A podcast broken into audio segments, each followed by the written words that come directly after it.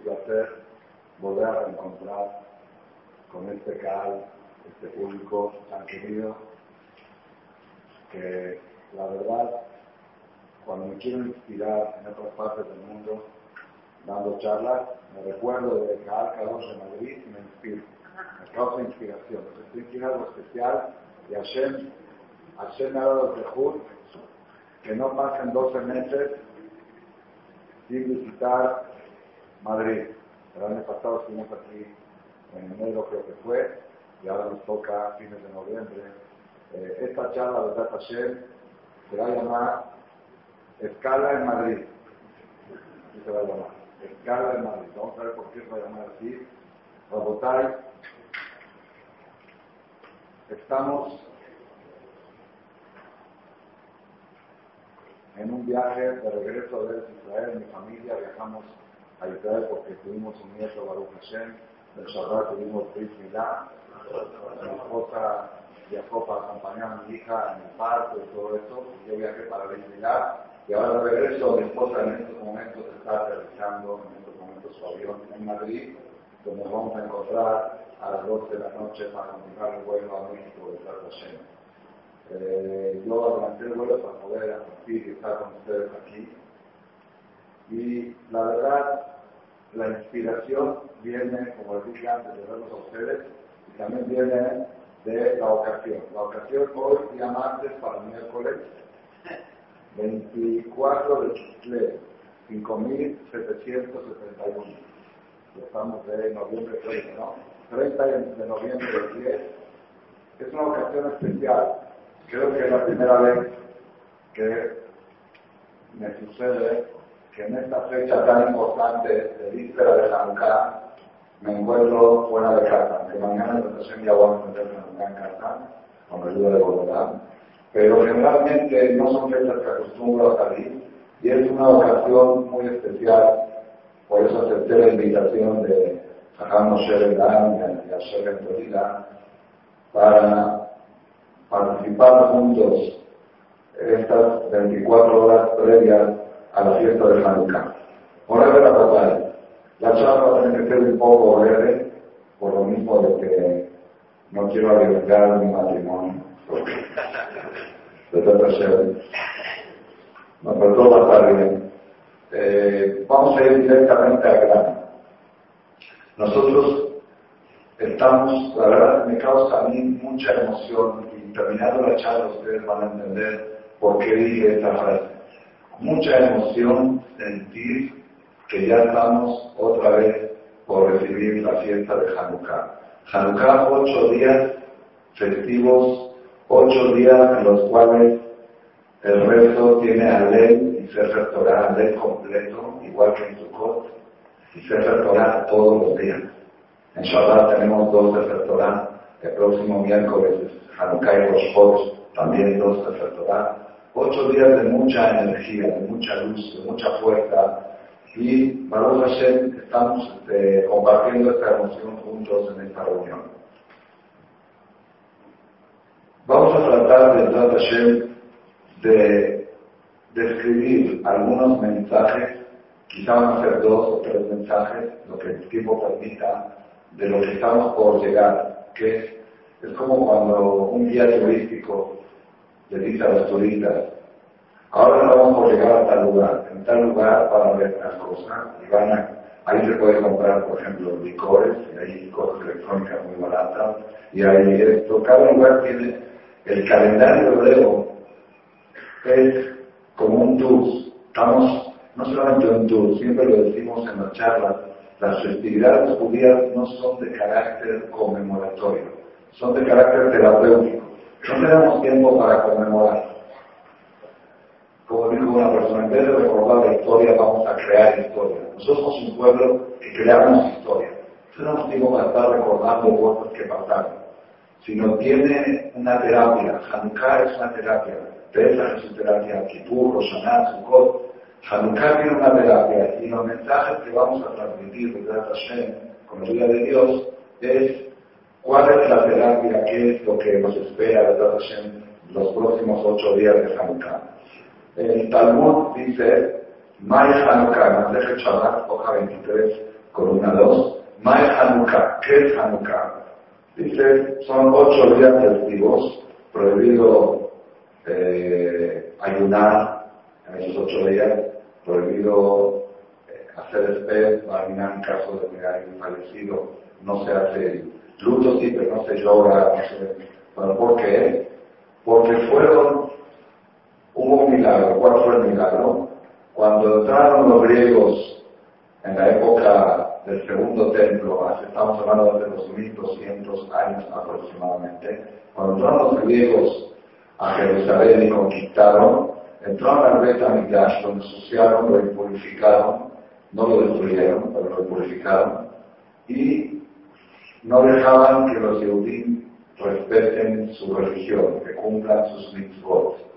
Era prohibido por ley, respetar Shabbat, por ley, prohibido respetar los jodes y prohibido respetar Brit Milá, no podían hacer Brit Milá.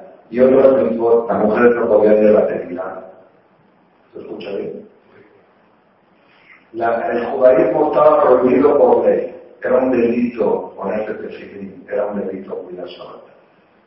Entonces, un grupo de jajamín, de rabinos, los hashmonaim, los macabín, como ustedes lo conocen, si saben quién es macabín, no tiene nada que ver con Maccabi Tel Aviv Maccabi, nada que ver. Nada, totalmente, quizás ese grupo representa más a los Yevanim que a los, que los Macabín. Los Macabín eran tzadikim, eran, eran, no, eran, no eran ni deportistas, ni futbolistas, ni Real Madrid, ni Barcelona, ni nada de eso, no, muy lejos de todos. Eran gente tzadikim que estaban todo el día estudiando Torah y haciendo tzadikim, Hashmonaí, Bimema, Tiago, Ben Yohanan, Cohen Gadol, Hashmonaí, Ubaná.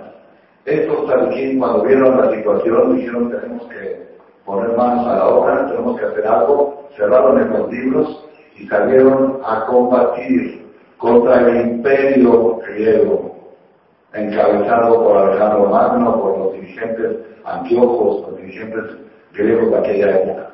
Era casi casi una guerra perdida, que iban un grupo de rabinos, barbones, imagínate ahorita que hay, si viene una guerra de barbones, se trata una guerra en Irán o Irak o algo contra Israel, y van a quién va a ir, Cajamos Shrenán, Cajamos se necesitan expertos militares para las cosas. Pues aquí los rabinos tomaron cartas en el asunto y por supuesto confiando únicamente en Hashem. ¿Por qué se llama Macabí? Macabí. ¿Qué quiere decir la palabra Macabí? En hebreo, ¿cómo se escribe Macabí? Mem Yud. Mi Kamoja Baelim Hashem. Es el acróstico de Macabí. Mi Kamoja Baelim Hashem. ¿Quién es como tú entre los poderosos dioses? Los Maccabi cuando salían a la guerra, así gritaban. Mi Kamoja Baelim Hashem. Recordaban los milagros del cruce del Mar Rojo, que dirigieron el Shirat allá, y con esa fuerza salieron a pelear.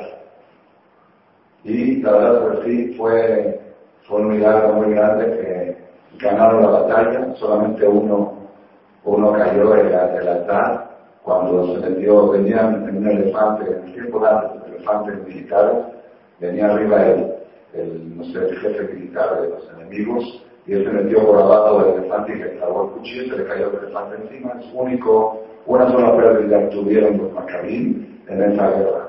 Y todo lo demás fue victoria, fue victoria en esta batalla, ganaron los macabín, destruyeron a todos los griegos que estaban en el Israel, entraron al Bet Amidash.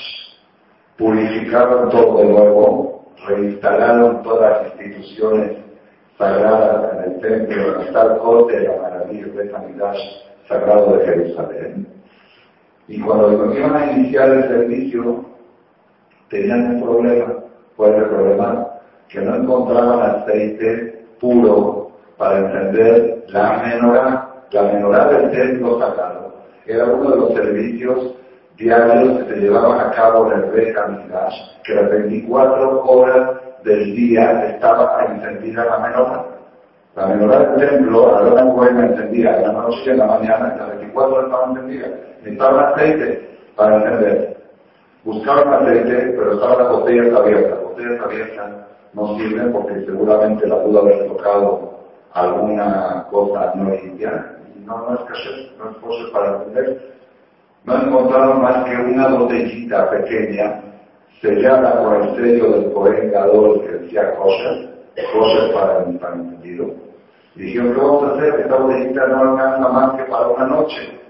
Pusieron el aceite y ahí fue, sucedió el milagro que el aceite duró ocho días mientras alcanzaban a fabricar nuevo aceite. ¿Por qué ocho días? Porque para ir hasta el lugar donde cosechaban las aceitunas era en Hebrón, donde está la tumba de Tzadikim. Si algún día van a Hebrón van a ver ahí los árboles de aceitunas, pero al lado de la Gemara Tenían que traer allá aceitunas, exprimirlas, el tiempo que tardaban en procesar, venir y venir, y procesar ocho días hasta que pudieron fabricar aceite nuevo, duraron el aceite de la botellita que tenían. Ese fue el milagro de Hanukkah. Y para conmemorar ese milagro, dice el Talmud de Mantel Chaval, establecieron Hajamim encender ocho días aceite, por de preferencia el aceite de preferencia. Si uno enciende vela, también cumple, pero como el milagro fue con aceite, de preferencia aceite y de preferencia de olivo, porque el milagro también fue con aceite de olivo, se enciende estos ocho días para recordar ese milagro. Eso es la fiesta de Hanukkah. Eso es, textualmente son los hechos relatados en el campo. La pregunta, lo que vamos a ver ahora es, ¿cuál es la etimología de la palabra Hanukkah? Etimología Shore Shamira. ¿Cuál es la raíz de la palabra Hanukkah? ¿Qué quiere decir? ¿Por qué se llama la fiesta Hanukkah? Vamos a ver qué quiere decir Hanukkah. Porque vamos a escuchar mucho Hanukkah, Hanukkah, Hanukkah, pero tenemos que saber qué es lo que estamos diciendo. Siempre el nombre, el nombre de la fiesta representa su esencia. Cuando decimos Yom Kippur, ¿qué quiere decir Yom Kippur? ¿Qué es Kippur? Perdón. Entonces, la esencia. Sukkot, azúcar. ¿Qué es Hanukkah? Dice los comentaristas que raberos dicen ahí en Mateje Chabal, Hanukkah es Hanukkah. Son dos palabras. Hanukkah. Hanú quiere decir descansaron, descansaron el día K. K en hebreo se escribe He, que la Kaf suma 20, la G 5 son 25. Descansaron el día 25, que hasta el día 24, que es hoy todavía, estaban batallando y peleando contra los griegos.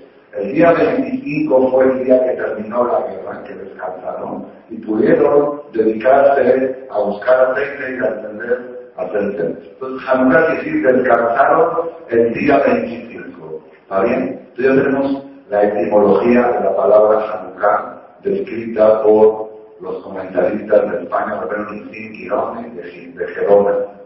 Él escribió esta explicación. Hanukkah, descansaron el día 25.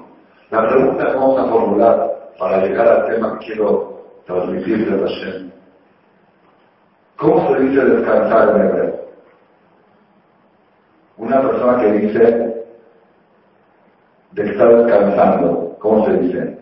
Joné, no, Hanú no, Nahu, Nahu, fíjate en la mitad de Telepurim, dice que la misma Nahu a Yehudim, los días que descansaron los Yehudim de sus enemigos. La palabra descanso en hebreo no es Hanú, es Nahu.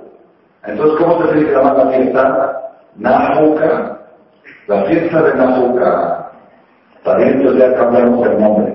Es la fiesta de Nahuca. No recuerdo que le puso la madre a fiesta en Madrid. 24 de Quistel, 5 meses en Najoca. Así, así tendría que ser etimológicamente Najoca, descansado en el 25. ¿Por qué dice Hanukkah?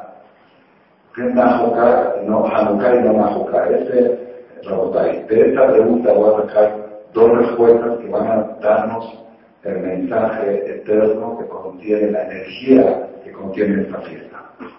Primero que todo, la diferencia entre Nahu y Hanu. Nahu es descansar. Hanu, ¿qué es? Hanu, ¿cómo se dice aparcamiento, eh, un estacionamiento? ¿Ah? Hanaya, Hanaya. Eh, por ejemplo, una escala, ahora que estamos en escala en Madrid, por eso dije escala, una escala que dice Hanaya. Cuando tú, cuando subí a la hora, en la madrugada hoy a las 3 de la mañana en Israel, llegué a Chequín, me dice, ¿Efo Hanaya? ¿Dónde es tu escala? Dije, de Madrid, en Madrid. Hanú es escala, Tinajo es descanso. ¿Qué diferencia hay con descanso a una escala? ¿Ah? Una persona que llega al aeropuerto de Madrid en escala a México dice, qué lindo aeropuerto, qué bonito aeropuerto, aquí me quiero quedar. Y se queda ahí dos o tres días, está bien, ¿por qué está muy bonito el aeropuerto? Este aeropuerto es bonito porque acá no es para quedarse, aquí es para avanzar, aquí es una escala para escalar, ¿por qué se llama escala? ¿Qué es escala? Cuando tú subes un escalón, ¿para qué subes el escalón?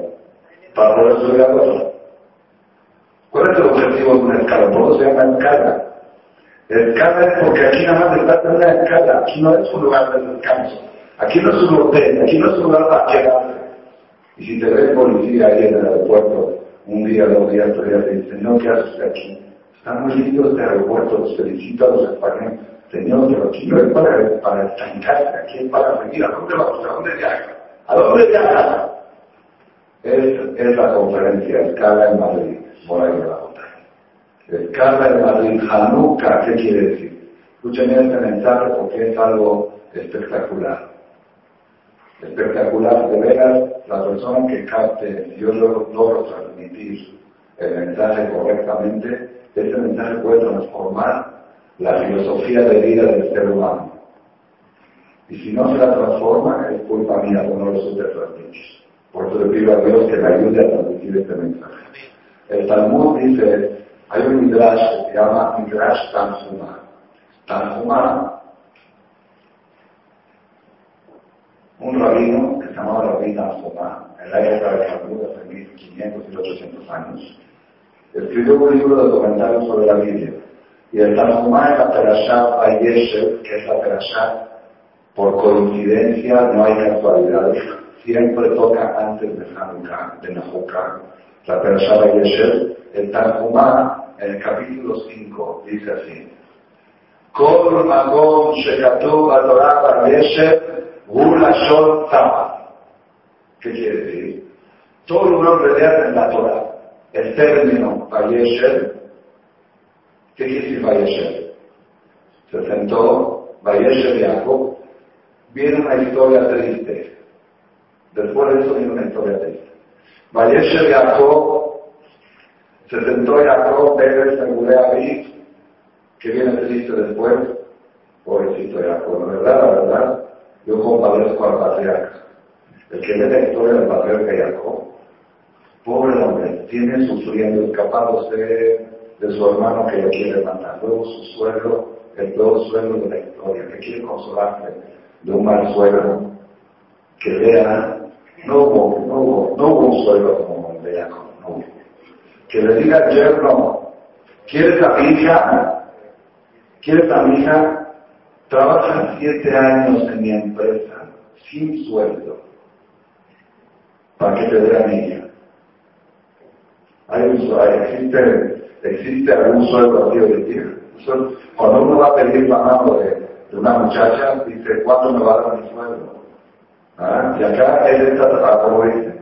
Y después de siete años de trabajar, después de siete años de trabajar, Jacob dice, bueno, ya quiero a mi mujer. ¿Qué le dice el suegro? Está mucho gusto. No, no, no, no. Llega la boda como a la boda la novia la pintan por ahí, eran dos hermanas. El suelo le cambió a la mujer y le puso a Lea. En vez de la traje, le puso a Lea. La pintó toda, le tapó, la con los dedos. Y toda la gente al fin la noche del casamiento, la gente del pueblo cantaba.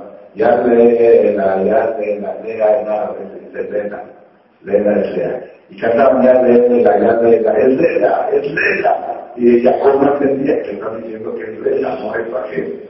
Es Lea. Solamente se dio cuenta Jacob en la madrugada, al amanecer, después de haber tenido relación con su nueva esposa, se dio cuenta de que no era Lea, que no era Rachel, era Lea. Fue a quejarse con el suelo, ¿qué dijiste? Yo trabajé siete años por Rachel. ¿Qué le contestó el suelo? Aquí nuestra costumbre es que no se da la hija menor antes que a la mayor. ¿Cuántos años se llevaba a Lea a Rachel? ¿Cuántos años era mayor Lea que Rachel? Eran gemelas, eran mellizas. Dos minutos nació antes Lea que Rachel. Pero el suegro sentía que Lea no tenía muchos pretendientes, no era muy bella. Entonces le chupó primero Lea. Le dice, ¿y ahora qué? Le dice, ¿y por qué me hiciste eso? Le dice, no hay problema, trabajo otros siete años, y te voy a Rachel, pero te va a dar ventaja, le dijo el suegro. La, la vez pasada me tuviste que pagar para que te dé a mi hija. Ahora te voy a dar crédito. Te, debo, te doy la segunda y luego me la pagas. En la primera tuve que trabajar primero, en la segunda aceptó el suegro que el yerno se lleve a la segunda hija y después que le pague. Ese era el suegro. Y después cuando ya terminó todo, todo que sabe la historia, hoy en día Hashem es muy fácil conocer la historia de los patriarcas, porque tenemos la Torah muy accesible. Antes el lenguaje de la Biblia no mucha gente le cuesta trabajo entenderlo, incluso los que sabemos hebreo.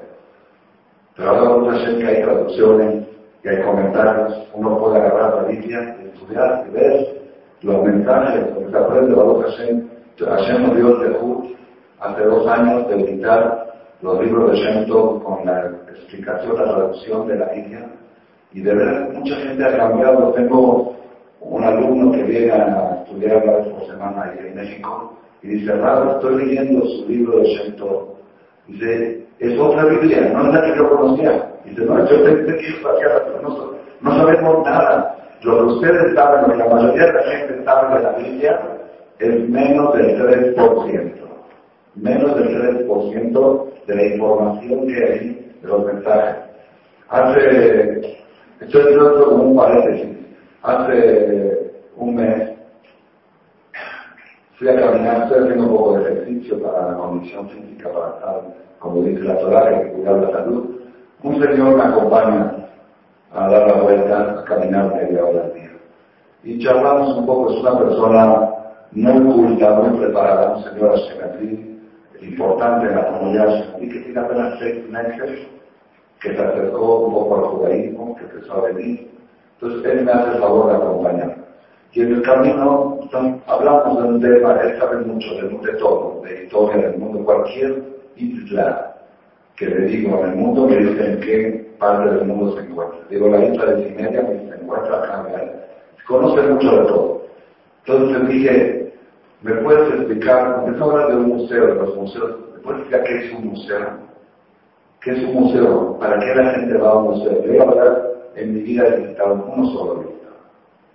Él ve la foto que está en Israel, conocen el Museo de la Diáspora, donde muestra la, vida de todas las comunidades judías de la diáspora, la costumbre. pero fuera de eso, pero en México está lleno de museos, museo de antropología, museo de antropología. Ahora me acordé cómo salió el tema. Le conté que yo viajo mucho a Bogotá, las conferencias en Bogotá. Me dice, uh, en Bogotá. Cuando yo fui a que hice es ir al museo, no sé qué, me dijo un museo muy famoso que hay en. Ustedes conocen, un museo muy especial. Digo, ¿qué es un museo? Explícame qué es.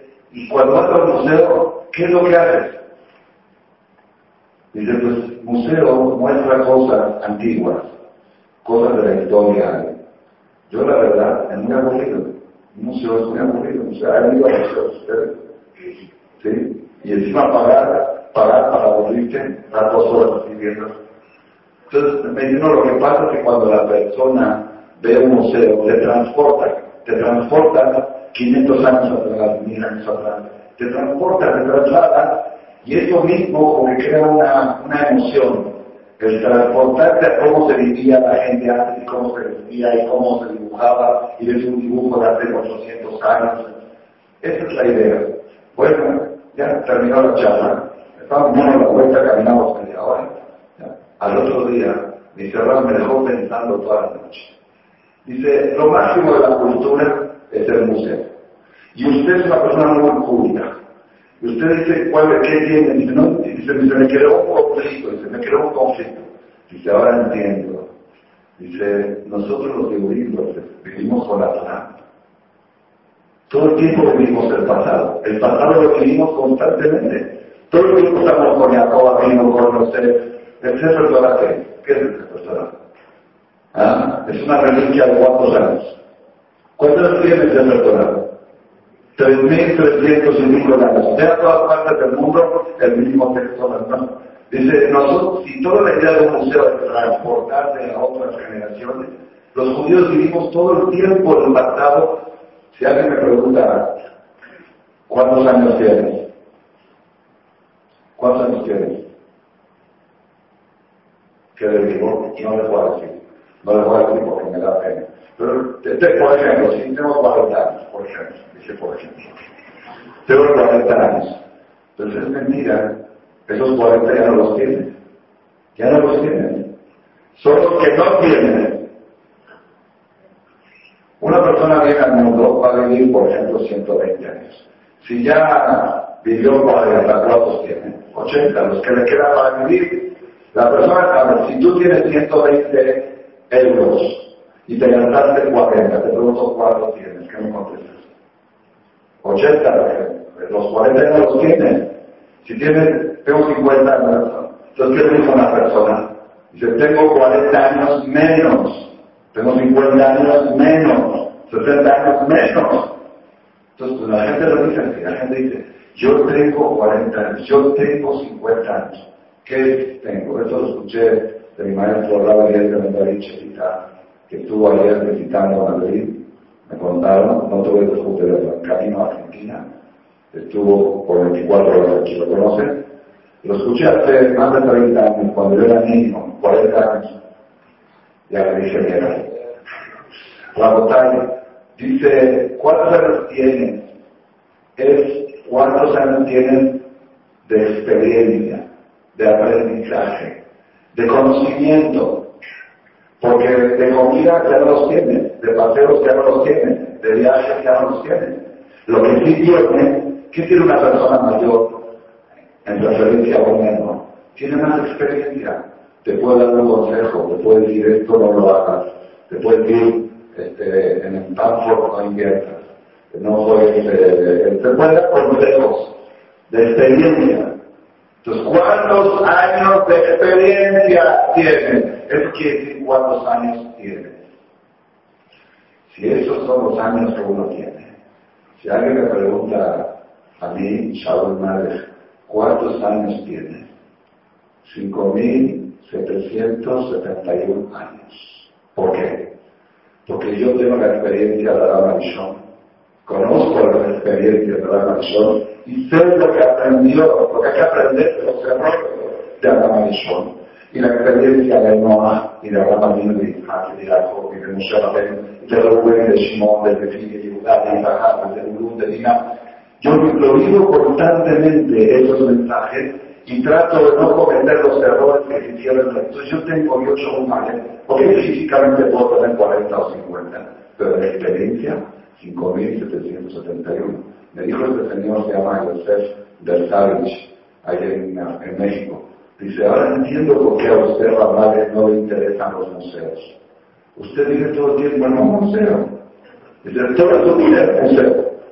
Si la idea de un museo es trasladarse, usted está trasladando constantemente. Nosotros vivimos el pasado, el presente y el futuro simultáneamente.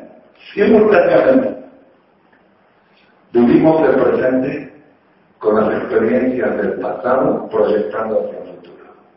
Constantemente. Yo, soy Márez, yo no pienso para los próximos 10 años, ni 20 ni 30. Yo pienso, yo vivo, y todavía estoy, estoy escalando, estoy en nivel bajo. Yo vivo los próximos 200 años. Yo me preocupo cómo se van a ver mis tratamientos dentro de 200 años. Ese, es mi proyecto. ¿Cómo ver la comunidad judía? ¿Cómo ver la comunidad de Madrid, la comunidad de Buenos Aires? De eso, de verdad, si tuviera yo un poquito más de nivel, viviría 300 hermanos o 400 hermanos. Nosotros somos gente de 60, 70, 80 años, se terminó y se fue. Vivimos 5.771 años de experiencia, proyectando hasta el año 6.000 y hasta el año 7.000 también. Ese es el pueblo de Israel. El patriarca Jacob, el patriarca Jacob, con todas sus experiencias que podamos aprender de él, llega una situación que ya Vayeshe Jacob, se sentó Jacob, ya regresó de su suegro, de casa de su suegro, ya se enfrentó a su hermano que lo quería matar, ya libró, y ahora llega a la tierra de Israel, la casa de sus padres. Dice Midrash Tanjumá, volvemos al mensaje. Siempre que veas la palabra Vayeshe, empieza una historia triste. Y el Midrash cita varias partes de la Biblia donde dice la palabra Vayeshe y ve y te demuestra cómo es una historia triste. Vayeshe Israel Shitim, Vayashe La'am Liznot, el La tragedia, de las tragedias más grandes en el desierto. Habitó Israel de Shitim y se fueron con las mujeres de Moab, murieron 24.000 24.000 este, Yehudí Babagefá. Y cierto que dice Vayeshe Amelech Shelomo, la beta, el rey Salomón, se sentó tranquilo en su trono, vaya que Hashem Satán y Shlomo, y así trae cita, ¿cuál es el mensaje? ¿Es un mensaje nada más de palabras, Vayeshev? No, Vayeshev tiene mucha profundidad la batalla. Vayeshev quiere decir quedarse estancado, sentarse, sentarse quiere decir asentarse y detener el avance detener el proceso de avance. Eso quiere decir Vayesha. Ahí está todo el problema de la vida, todo el éxito o el fracaso depende de cuando la persona, una vez estaba en, Caracas, hace unos años que viajé para una charla, en el Hotel Media, en el salón del Hotel Media, organizaron una conferencia. El hotel tenía, el salón tenía capacidad para 400 personas, había 700 no daba abasto el aire acondicionado, porque no estaban preparados para tanto público, tuvieron que agregar sillas, trajeron sillas de la habitación, no de dónde. En el camino al, hotel dije, quiero una frase, una frase para empezar la charla, si algo, algo llamativo, algo atractivo.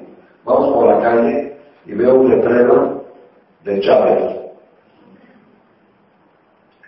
Era, creo que era en su campaña en su primera campaña, creo, no me acuerdo, o recién había subido al poder. Decía así, no temas ir despacio, teme quedarte estancado. Así decía. Con eso empecé a echar. Dice, ahora ya sé para qué vine, ya sé para qué vine a algo aprendí de Chávez, y de verdad que tengo agradecimiento, aparte del odio que tengo por todo lo demás, pero algo aprendí de él. No temas ir despacio. Puedes avanzar despacio, pero lo más peligroso es quedarse estancado. Quedarse estancado.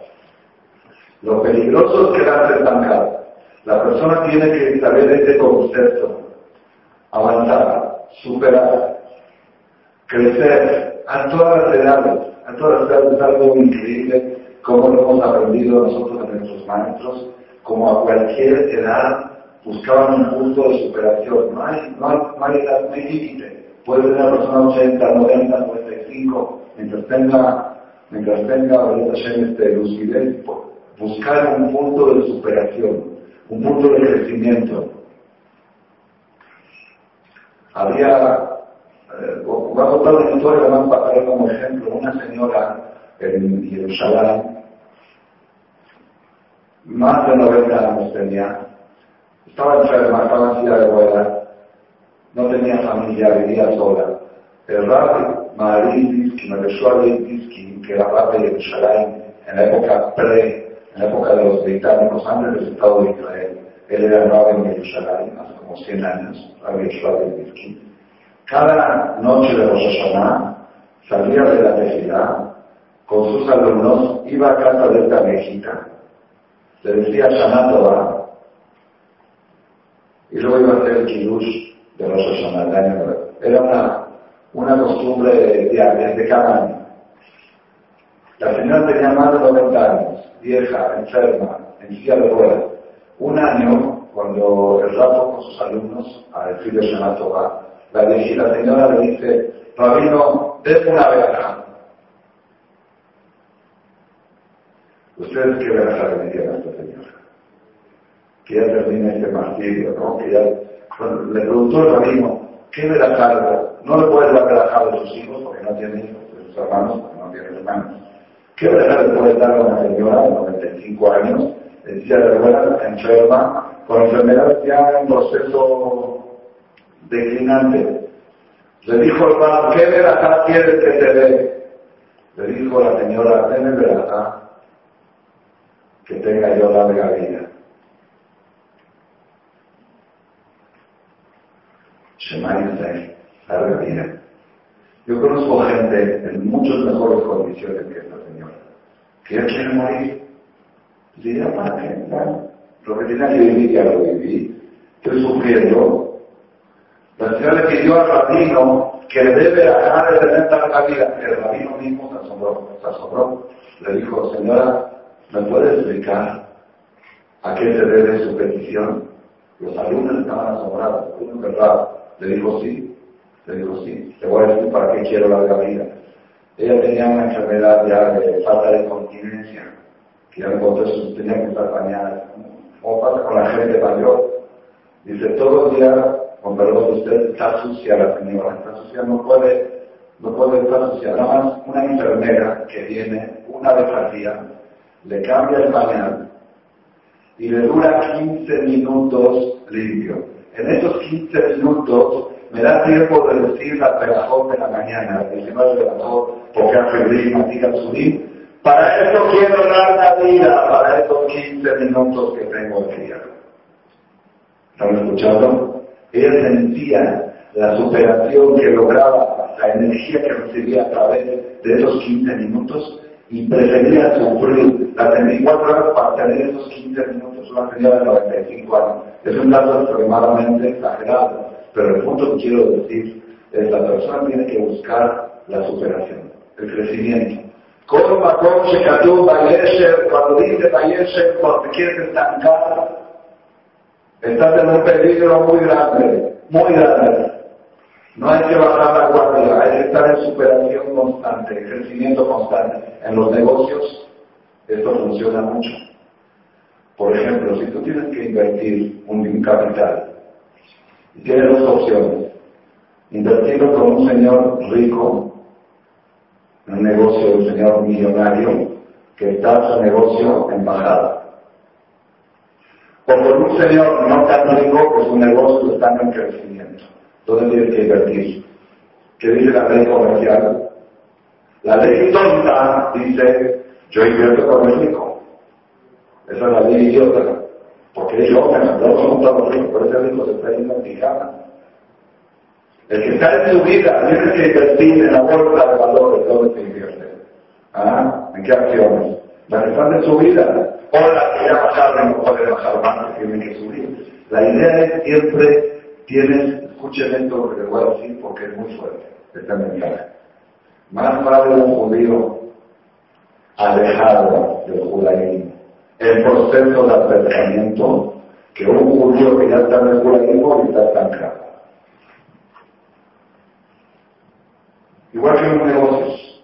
De que está en proceso de avance y de crecimiento, este está, de voy otro ejemplo como lo escuché una vez de Rav Kalinsky. Shelita Hashem de Alifut Yamin tiene más de 90 años. Dice, en las torres, las torres gemelas, Adema Shalom, dijo Hernando y ¿los conocieron? Yo no los conozco, la vi de lejos, nunca estuve ahí. Él estuvo, Hernando tú. Dice, hay dos elevadores, un elevador que sube, hay muchos elevadores, pero hay uno que sube y otro que baja. Tienes que estar a esperar el que sube y el que baja. Dice, el que está en el primer piso, en el que sube, y el que está en el piso 80, en el que baja. ¿Quién está más alto? ¿El que está en el piso 80 o el que está en el piso 1? En el 1, en el elevador que sube, está más alto que el del 80 en el elevador que baja. Eso es Bayeshev. La persona no debe estancarse. Moral de la batalla. Los Yevanim, los Hashmonaim, los Maccabim libraron la batalla. Una batalla impresionante contra los griegos. Y ganaron la batalla.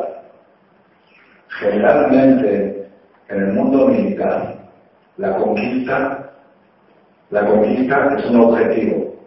Porque ya, ya le ganamos al enemigo y ahora descansar. Eso es Nahuka. Nahuka. No, no, no, no. Nahuka es muy peligroso. Si para ti el objetivo es el descanso, no. Es Hanukkah. Es una escala. La batalla que libraron los Ashonaí contra los Yevanim era una escala para poder lograr un nivel más alto de superación. Dijeron, ahora que ya terminamos con los Yevanim, Ahora que ya acabamos con el problema de los griegos, ahora tenemos la tranquilidad para poder, tenemos despejado el camino para poder reinaugurar el Betamidash, para poder defender la menorá, para poder instituir otra vez las escuelas judías en Jerusalén. Eso es Hanukkah, es Hanukkah. Sí es cierto que descansaron un poquito de la batalla, pero el descanso en plan de escala, no en plan de objetivo. No entrar de vacaciones, no me fui de vacaciones. Estoy en una escala que me relajo 3, 4 horas para tomar el próximo vuelo.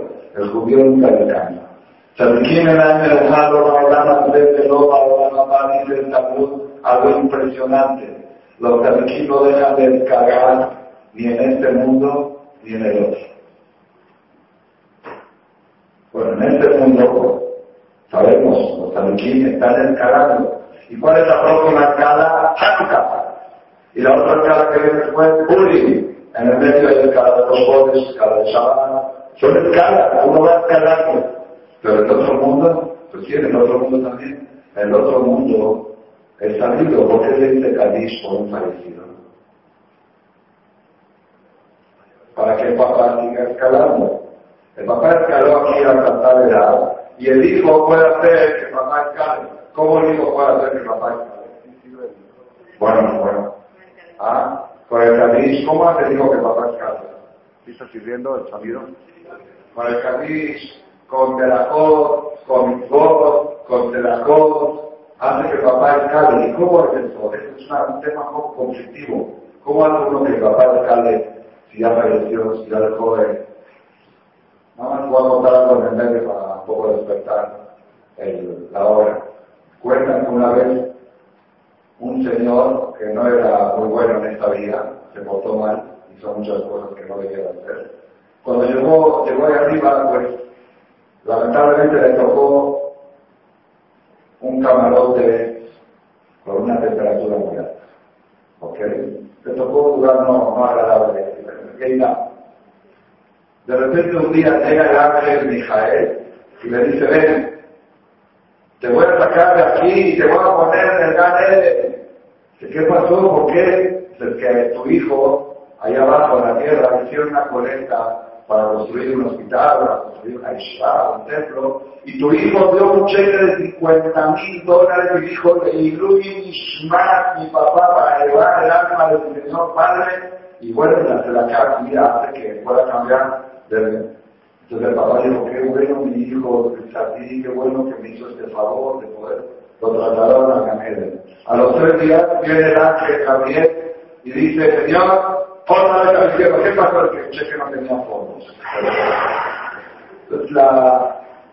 El crecimiento constante, el concepto de superación es en este mundo y en el otro mundo. Ahora Mateo hablaba para de la camarada en el mundo. Por eso es muy peligroso Aquí hay personas que dicen, yo quiero descansar. Ya quiero descansar, ya no quiero luchar, ya no tengo fuerza para avanzar, para superar. Peligroso decir yo quiero descansar. Porque hay un lugar, ¿conocen? Que dice, ¿qué es Edén? Así que también en, todo el mundo es igual, en, en español, que en paz descansa. No hay que decir quiero descansar. Quiero tener fuerza para luchar. Pues uno puede decir, quiero una escala, necesito una tregua para agarrar fuerza otra vez y seguir escalando. Pero nunca decir aquí, nunca decir Nahuka, siempre decir Hanuka. Hanuk es el plan de escala. Estás en Madrid, tienes que llegar a México, tu esposa te está esperando en el aeropuerto con tu hija, y tú estás ahora dando una conferencia, y esto es una escala para que lo que te espera mañana, que tienes que dar otros, otros shiur, y tienes que entender la vida de la No hay, no hay descanso en este mundo, hay tregua, hay escala. Por eso dije que la conferencia se va a llamar Escala de Madrid, Hanukkah o Nahukkah. Este es el mensaje primero que quiero transmitir a través de Hanukkah. Fíjense ustedes que el mensaje este lo van a respirar durante los ocho días. ¿Por qué? ¿Cuántas velas hay que encender en Hanukkah? ¿Cuántas? ¿Cuántas dijo? 36. ¿Qué dicen ustedes? ¿Cuántas hay que encender? ¿Ah? El primer día, una. El segundo día, dos. Como dice, uno más dos, más tres, más cuatro, más cinco, más seis, más siete, más ocho, son 36, ¿verdad? Pero la Gemara no dice, la Gemara dice, la obligación mínima es una vela por familia por noche. Eso es lo que dice. Y es importante saberlo, porque si uno está de viaje en algún lugar donde hay un sector de humo, y si va a encender siete velas, va a venir policía y la va a pagar en alguna situación, entonces como encienda una, por ejemplo, en el avión de creo que permiten entender, creo que, creo que, así me he contado, pero una nada más, con control, la tiene y un ratito de la paga. Una, una vela es la obligatoria por familia, dice la Gemara. Pero los que quieren hacer la misma mejor, no quieren hacer una día, el segundo día dos, el tercer día tres, el cuarto día cuatro, el quinto día cinco, pero eso no es obligación, no se llama. Me agree quiere decir los que quieren hacer las cosas de mejor manera. ¿Cuál? ¿Cómo le llaman al Talmud? Mosir Veolej.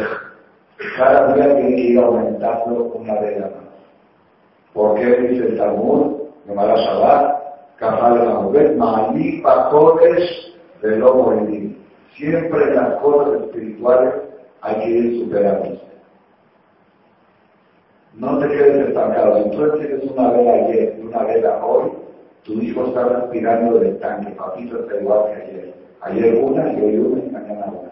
Pero cuando el hijo ve que papá había encendido una y hoy dos y mañana tres y pasado cuatro, recibe un mensaje subliminal que el sentido de la vida es el crecimiento. Uno más dos más tres más cuatro. Hoy es uno, mañana dos, pasado tres es un mensaje que acompaña, es parte integral de Hanukkah. Ustedes saben que Hanukkah siempre toca en la historia de Yosef, en la operación de la Torah, la historia de Yosef ti. Yo creo que Yosef fue uno de los hombres más exitosos de la historia. ¿Están de acuerdo conmigo? Más que el rey Salomón. Porque el rey Salomón, su reinado duró 40 años. Yosef, ¿cuánto duró? Desde los 30, muy bien, hasta los, ¿dónde lo leí? 80, como dice, lo leí en pensión. seguramente yo sé, a los 30 años en esta operación lo van a ver ustedes, la semana que entra, ya ahora tienen exhibidos un comercial, tienen exhibidos los libros de Shem ¿sí? para que quiera empezar a estudiar la historia del hombre más exitoso de toda la historia de usted. Es la operación que se va a ver en el templo el próximo solar, cuenta cómo Yosef subió de la cárcel al reinado. Usted estuvo 12 años difíciles en su vida, de los 18 a los 30, que estuvo en la cárcel. Pero de 1 hasta los 17 fue rey con su papá, el hijo preferido de su papá, y de los 30 hasta los 110, el hijo preferido del Padre del Cielo. Lo tuvo en el reinado en el puesto más importante en la política internacional, que el ministro de Economía de Egipto que era la potencia mundial, durante los 30 años se ha visto algo igual, no se ha visto. Yosef mantuvo a toda su familia y a toda la comunidad judía de aquella época del dinero del gobierno. Tenían autorizado por el faraón que todas las yeshivot, oye, quiero abrir una yeshiva, presupuesto del gobierno ilimitado, quiero abrir un colegio, ¿qué más quiere? Quiero traer 15 hijos, becas para todos sus hijos para que pongan la cara, todo, todo cubierto. Así estaba institucionalizado porque es el judío que llegó a un país pobre y lo convirtió en potencia. Yosef, el hombre más exitoso de la historia. ¿Cuál es la problema? Cuando alguien te dice, oye, te compraste un coche nuevo, qué lindo está ese coche, ¿qué tienes que decir inmediatamente? Ven por la de usted. Sí, ven por la de usted. Dejan, no, no, ven por la de usted. La Gemara dice que cuando una persona entra a una ciudad y siente que le están echando el mal de ojo, ¿qué quiere decir? Ana, mi mamá de Yosef Cartera, yo soy descendiente de Yosef, que no le pega el mal de ojo. Yo, Yosef, no le pegó, no le pegó el mal de ojo. O para estar 80 años en el poder, es una persona que está, está este, ¿cómo dice? Inmune contra el mal de ojo. Invulnerable.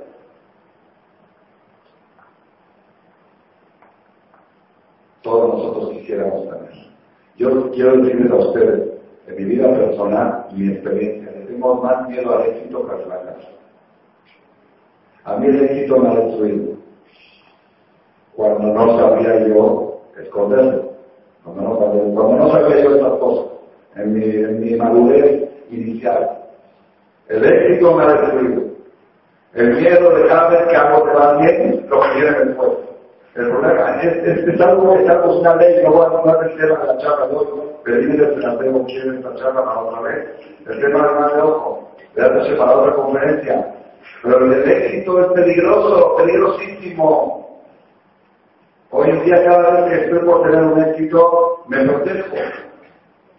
Aparte de Dejo y José, Sedacor, Petejilot, pido de la Jota, la Banima, antes de cantar un hijo, antes de una hija, antes de hacer una fiesta, antes de algún evento importante que puede pegar mal de ojo, protejo. Antes no lo hacía porque no sabía yo que pensaba que era cosa de las viejitas, de las abuelitas. Y a usted no le pegó el mal de ojo 80 años. Hombre de éxito, ¿cuál es la clave de José? Tiene una clave, no, no, les vuelvo a repetir, no es el tema de hoy, pero una de las claves que les voy a decir hoy se relaciona con el tema. ¿Qué quiere decir la palabra Yosef? Yosef, etimología de la palabra Yosef. ¿Ah? Yosef, Yosef, Musar, aumentar, agregar, crecer. Él es proveedor de Jacob, Yosef. El papá Jacob ayer se quiso atentar, quiso descansar, de el problema. Y Yosef decía, no hay, no hay descanso, hay avance. Yosef quiere decir aumentar, multiplicar, crecer. ¿Qué es Musa? ¿Conocen el resto de Musa? ¿De Shabbat? Sí, es el resto adicional. Normalmente se resta una mida, Shacharit, y en Shabbat ya los jóvenes Musa. Musa vivir algo más. Eso es. La persona que está en crecimiento constante, por supuesto, siempre que esté en crecimiento por el lado positivo, porque si va a mirar una persona que diga, bueno, yo escuché el rap de crecer, yo siempre veo una hora de televisión, ahora tengo que ver dos horas de televisión. ¿Ah? Yo soy, yo antes apostaba mil euros cada día, ahora voy a apostar mil quinientos cada día, no va a mirar. Por eso ahí no, ahí no hay, yo sé. Es como un, un presidente, había un presidente en México que hacía muchos chistes de él porque, bueno, si lo conocen a Echeverría, hoy viene, hoy vive en España, si ya murió, tiene un, multimillonario en España, todo el dinero lo mandó para España. Echeverría fue uno de los presidentes más ladrones que tuvo la República Mexicana. ¿sí? Él estuvo, creo que en los años 70 más o menos, 70, algo así. Cuando estaba en su candidatura presidencial, era el tema, el tema del chiste era porque decía cosas, decía, decía que iba a trabajar las 24 horas del día y de la noche. Así, así hablaba, tenía cosas, cosas muy raras. Después que subió a la presidencia, el primero de septiembre, el presidente da un informe presidencial, día de la independencia de México, el presidente hace un feriado y da un informe presidencial. y se paraliza el país, todos están ahí en el los millones de personas, lo pasan por televisión, el informe, el informe, dijo el presidente así, el segundo año de su presidencia, son seis años. Dice, hace dos años cuando yo tomé el poder, el país estaba al borde de un precipicio. Y ahora dimos dos pasos adelante. Se cuando estás al borde del precipicio y quedas dos pasos atrás, dos pasos adelante. Por eso digo, porque habla del crecimiento, el avance, el no cuando estás al borde del precipicio. Cuando estás al borde del precipicio, te quieres ir para atrás. Pero la persona en, las cosas de crecimiento moral, espiritual, la persona no tiene que detenerse, tiene que estar en crecimiento constante, en superación constante. Eso es Hanukkah o Hanukkah. Esa es escala de Madrid. No, no vine yo de vacaciones a Madrid, no vine a descansar a Madrid. Soy Madrid de escala. La escala es para volver a tomar el nuevo avión y llegar a México. Cada superación, cada situación es una escala para llegar a, para escalar, para poder subir y superar más. Los yevaní, cuando pelearon contra los Hashmonaí, cuando pelearon contra los yevaní y lograron la victoria, una de las cosas más grandes de la historia, de las victorias más grandes de la historia, nos dijeron, ya somos campeones, campeones, campeones, Barcelona 5-0, campeones. No, no, no. No, esto es esto es una escala para poder que, para poder estar tranquilos y despejar la sinagoga y poder rezar la Boreolá. Esto es lo que buscaron los macabíes. No buscaban la victoria, la batalla como un objetivo, sino como un instrumento para poder lograr una mayor superación. Este es el primer mensaje que vamos a transmitir de la fiesta de Hanukkah. Entonces, otra vez, ¿por qué se llama Hanukkah y no Nahukkah? Porque el judío nunca descansa. El judío escala. Máximo cuando está descansando está en una escala, está en una tregua para la próxima batalla, para la próxima superación. Ese es el tema de la loca y la y se manifiesta con agregar una vela cada noche. Le tienes que decir a tu hijo, la obligación mínima es una vela por noche. Pero ¿por qué pongo dos? o tener que dar igual que ayer. Hoy tenemos que ser mejor que ayer. Y mañana mejor que hoy. Y así es el sistema de la Ese es el punto el segundo punto a votar, la palabra Hanukkah representa mucho el mensaje de lo que quiere esta fiesta obtener para nosotros. La preocupación mayor que debe tener, que tengo yo como papá y como abuelo o que soy, la preocupación mayor que tengo yo de mis hijos y de mis nietos no es de su situación económica de ellos. ¿Por qué? Cada niño nace con su matar, cada hijo nace con su suerte. Yo conozco pobres nietos de multimillonarios y conozco multimillonarios hijos de pobres. ¿Conocen o no?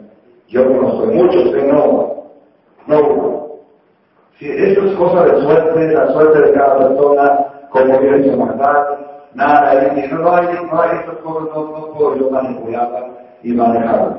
Hay un señor en, en México que construyó una sinagoga de las más bellas, creo que del mundo, pero de México de las más bellas.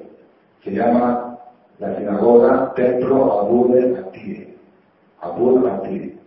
Un templo que creo que, que costó 7 millones de dólares y él dijo que no quiere que nadie participe que se quiera dar donativo que lo dé a, la comunidad, pero no, las paredes es que construir todo, todo con salón de fiesta, algo, una belleza, pues, recomiendo mucho que lo conozcan cuando vayan a México como un lugar de tour, de turismo. Quiero conocer el templo de aquí.